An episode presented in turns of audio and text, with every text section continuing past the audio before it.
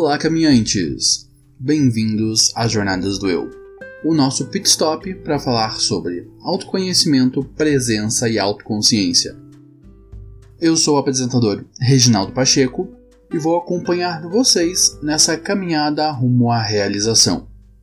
O podcast Jornadas do Eu faz parte do Roda de Pensadores, uma iniciativa para promover conversas significativas e diálogos abertos.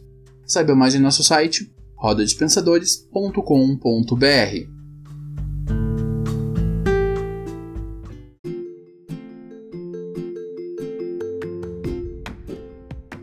Caminhantes, eu quero fazer um convite a vocês, o de me ajudar a impactar mais pessoas e alcançar um público maior. Nossa proposta é apresentar um conteúdo introdutório sobre autoconhecimento com qualidade. Todas as semanas, trazemos um novo episódio abordando um tema diferente. Nosso programa é pensado para ter entre 15 e 25 minutos, ideal para quem está começando a ouvir podcast. Então se inscrevam ou favoritem o nosso podcast na plataforma em que você nos ouve. E conto com vocês para indicarem o programa para 2 amigos. Você pode ouvir o nosso podcast nas principais plataformas de streaming, como o Spotify e o Deezer, e em todos os agregadores de podcast. E se você nos ouve no aplicativo de podcast da Apple, nos dê 5 estrelas e faça um comentário legal. Conto com vocês para que o Jornadas do Eu possa ser o ponto de partida de muitas pessoas.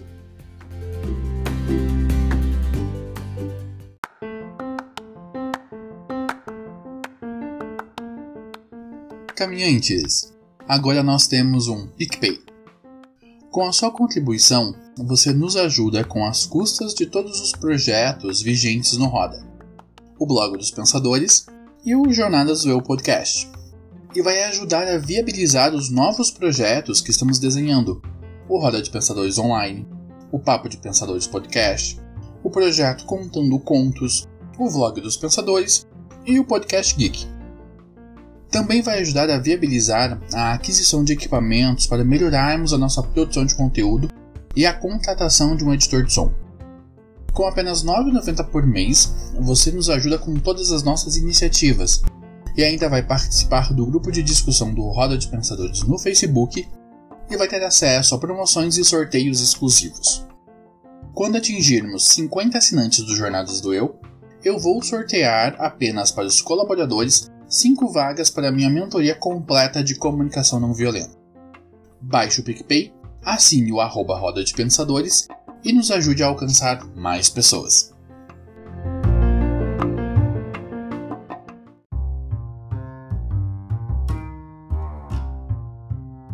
Esse podcast faz parte da campanha Além do Arco-Íris. Procure outros episódios através da hashtag Além do Arco-Íris nas suas redes sociais e ajude a podosfera a ficar mais colorida.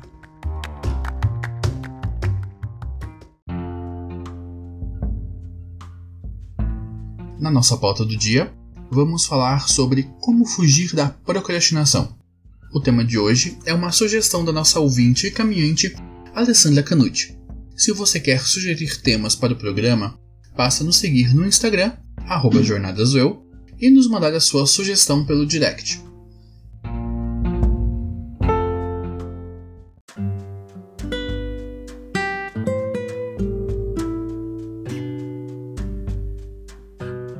A procrastinação é o ato de adiarmos uma tarefa, projeto, plano ou ação para depois, o famoso faço amanhã. Para o psicólogo Timothy Pychyl, a procrastinação não é apenas uma inabilidade de gestão de tempo, ela está ligada aos nossos estados de humor e nossas emoções. Segundo o pesquisador, podemos associar a procrastinação à ansiedade, problemas de autoestima e comportamento destrutivo. Também temos os fatores ambientais que podem influenciar em um comportamento de procrastinação. Lembre-se que pessoas diferentes se motivam de formas diferentes. Então, se temos ambientes que nos desmotivam ou nos entediam, isso pode contribuir para a procrastinação de uma tarefa. O que não é procrastinação? Além de sabermos o que é procrastinação, é importante sabermos o que não é. Quando adiamos uma tarefa por estarmos cansados ou estafados, isso não é procrastinação. É reconhecer que o nosso corpo e mente têm limites e é importante respeitá-los. Em diversos momentos da vida, temos que forçar nossos limites para dar conta às nossas demandas, sejam profissionais ou pessoais. Reconhecer que às vezes estamos cansados e deixamos para fazer uma tarefa depois não é procrastinar. Como reconhecer quando estamos procrastinando? Nem sempre é fácil, mas é possível aprender. E é importante reconhecermos o que estamos sentindo quando tomamos a decisão de adiar uma tarefa. Se estamos cansados e estafados ou se estamos em um estado de humor entediado ou desanimado. Preste atenção em como o seu corpo está. Observe os seus sentimentos e nomeie eles. Eu estou me sentindo desanimado. Eu estou me sentindo entediado. Saber quais são seus sentimentos é importante para saber como lidar com a questão. Observe seu foco de interesse. Está no celular, no Twitter, Facebook, YouTube, para onde está indo a sua atenção. Com essas informações, você vai identificar se você está procrastinando ou não. Para Bittell, a procrastinação é tomar a decisão de não fazer algo, mesmo se sabendo que no longo prazo isso será pior. O que podemos fazer? A procrastinação é mais comum em quem é mais impulsivo, propenso ao perfeccionismo, se sente oprimido pela opinião dos outros ou teme o fracasso. Ela afeta mais os jovens, pois os adultos conseguem se controlar melhor à medida que o seu cérebro se desenvolve e se amplia a consciência e a inteligência emocional.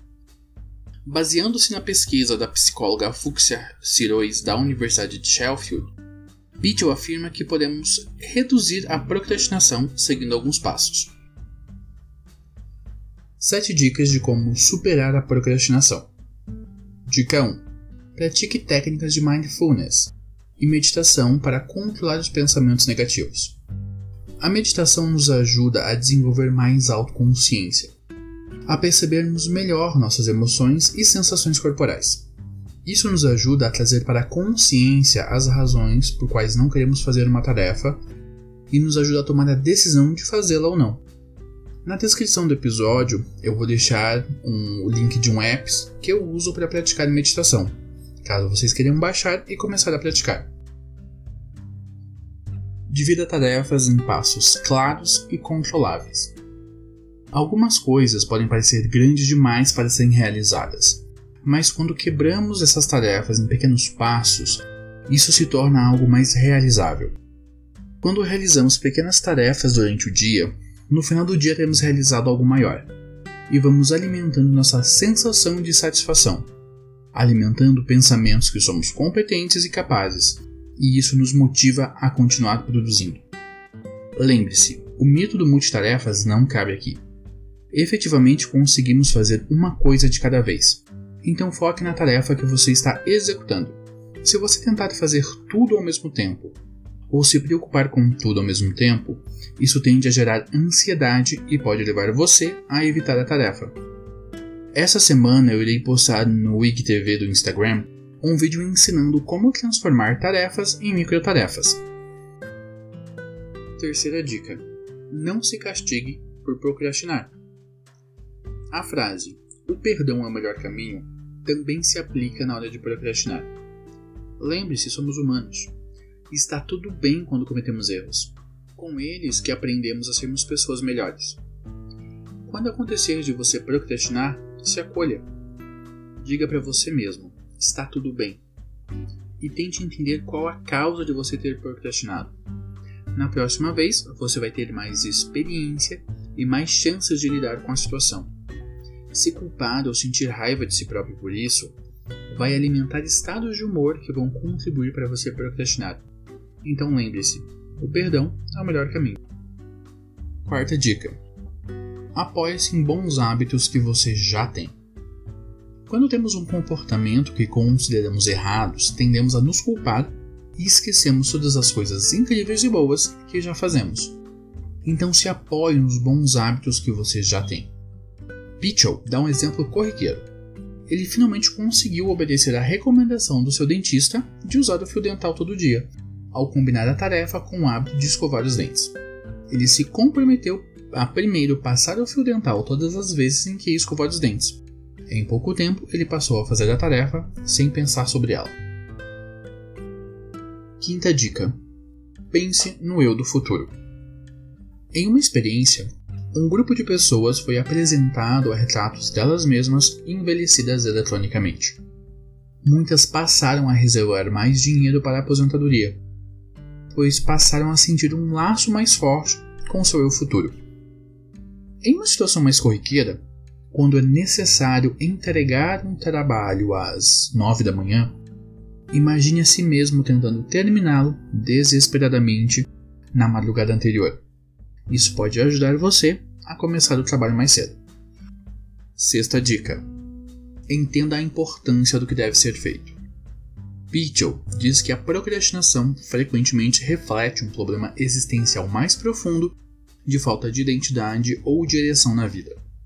Procrastinamos quando a tarefa parece tediosa ou menos significativa. Assim, é preciso não esquecer da razão por que você está realizando a tarefa, como ela se encaixa nas suas ambições. É simples como lembrar que fazer um trabalho ajudará a conseguir um diploma que é indispensável para o seu sonho de ser doutor. Sétima dica: não tenha medo de pedir ajuda. Procrastinar de vez em quando faz parte da vida, mas se eu tenho isso como um hábito, é importante procurar ajuda. Um psicólogo é um profissional que tem as ferramentas que você precisa para ajudar a identificar o porquê a procrastinação faz parte da sua vida. Lembre-se, normalmente a procrastinação frequente não tem nada a ver com a sua inabilidade de gestão de tempo e não diz nada sobre a sua competência como profissional.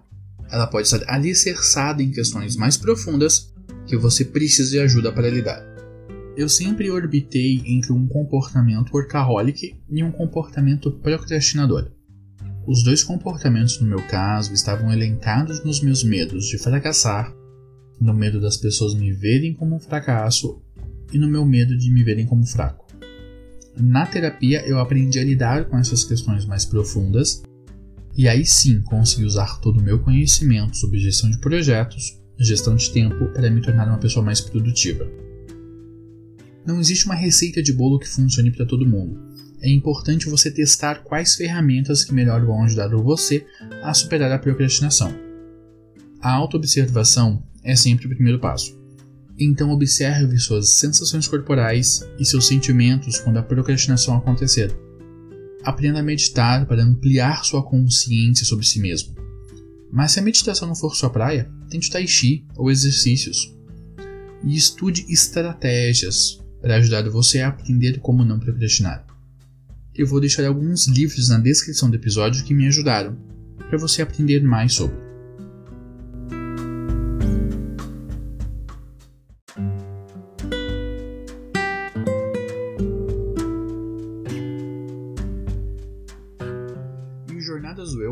Parceiro da Amazon, então sempre que você comprar um dos livros indicados no programa por nossos links, o Jornadas recebe um percentual da compra. Assim construímos uma relação ganha-ganha. Sempre que você adquirir um novo livro, você nos ajuda em nossa caminhada. Também estamos deixando um link para um TED Talk, uma palestra curta de Tim Urban sobre procrastinação, com o tema Por Dentro de uma Mente de um Mestre em Procrastinação. Estamos deixando um link de um estudo publicado na Revista Brasileira de Terapia Comportamental e Cognitiva. Será o comportamento de procrastinar um problema de saúde?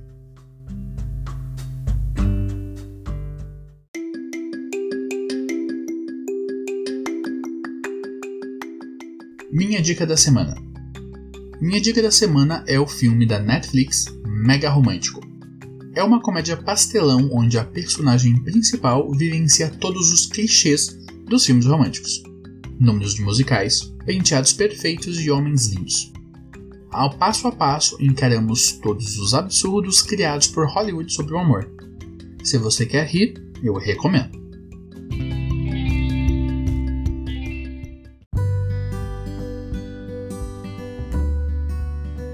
Bem-vindos à sessão de comentários. Caminhantes, eu quero saber o que vocês estão achando sobre Jornadas do Eu. Quero que vocês sugiram temas que podemos abordar no programa. Enviem suas dúvidas, compartilhem suas opiniões. O programa é apenas o começo da conversa. Então nos sigam no Instagram, @jornadasdoeu, e vamos continuar a conversar por lá.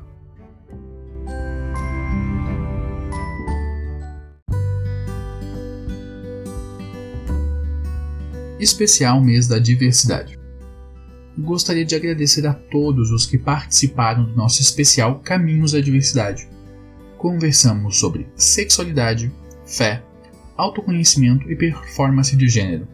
Foram conversas riquíssimas e tivemos um feedback muito positivo dos nossos caminhantes. Além de terem ampliado muito minha visão de mundo e entendimento sobre diferentes pontos de vista. Então, gratidão aos entrevistados Luiz Aragão, Clarissa Casagrande, João Renato, Júlia Castro, Fábio Langar e ao pastor Giovanni Alecrim.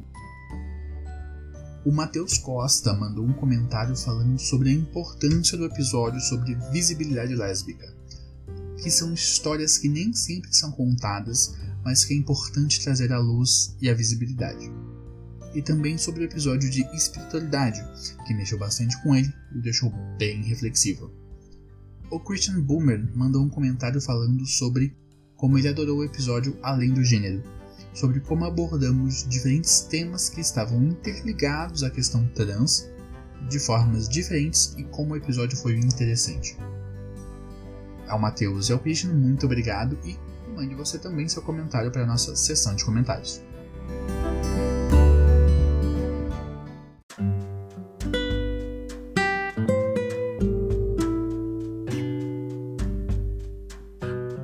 Nosso programa faz parte da iniciativa Roda de Pensadores, que tem o objetivo de promover conversas baseadas em racionalidade e empatia.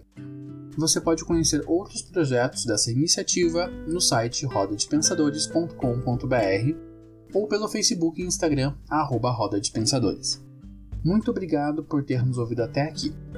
Nosso programa é semanal e vai ao ar todas as segundas-feiras, sempre abordando temas sobre autoconhecimento, presença e autoconsciência. Contamos com você para nos ajudar a levar nossa mensagem mais longe. O Jornadas do Eu é um podcast que você vive agora. Até semana que vem e gratidão a todos.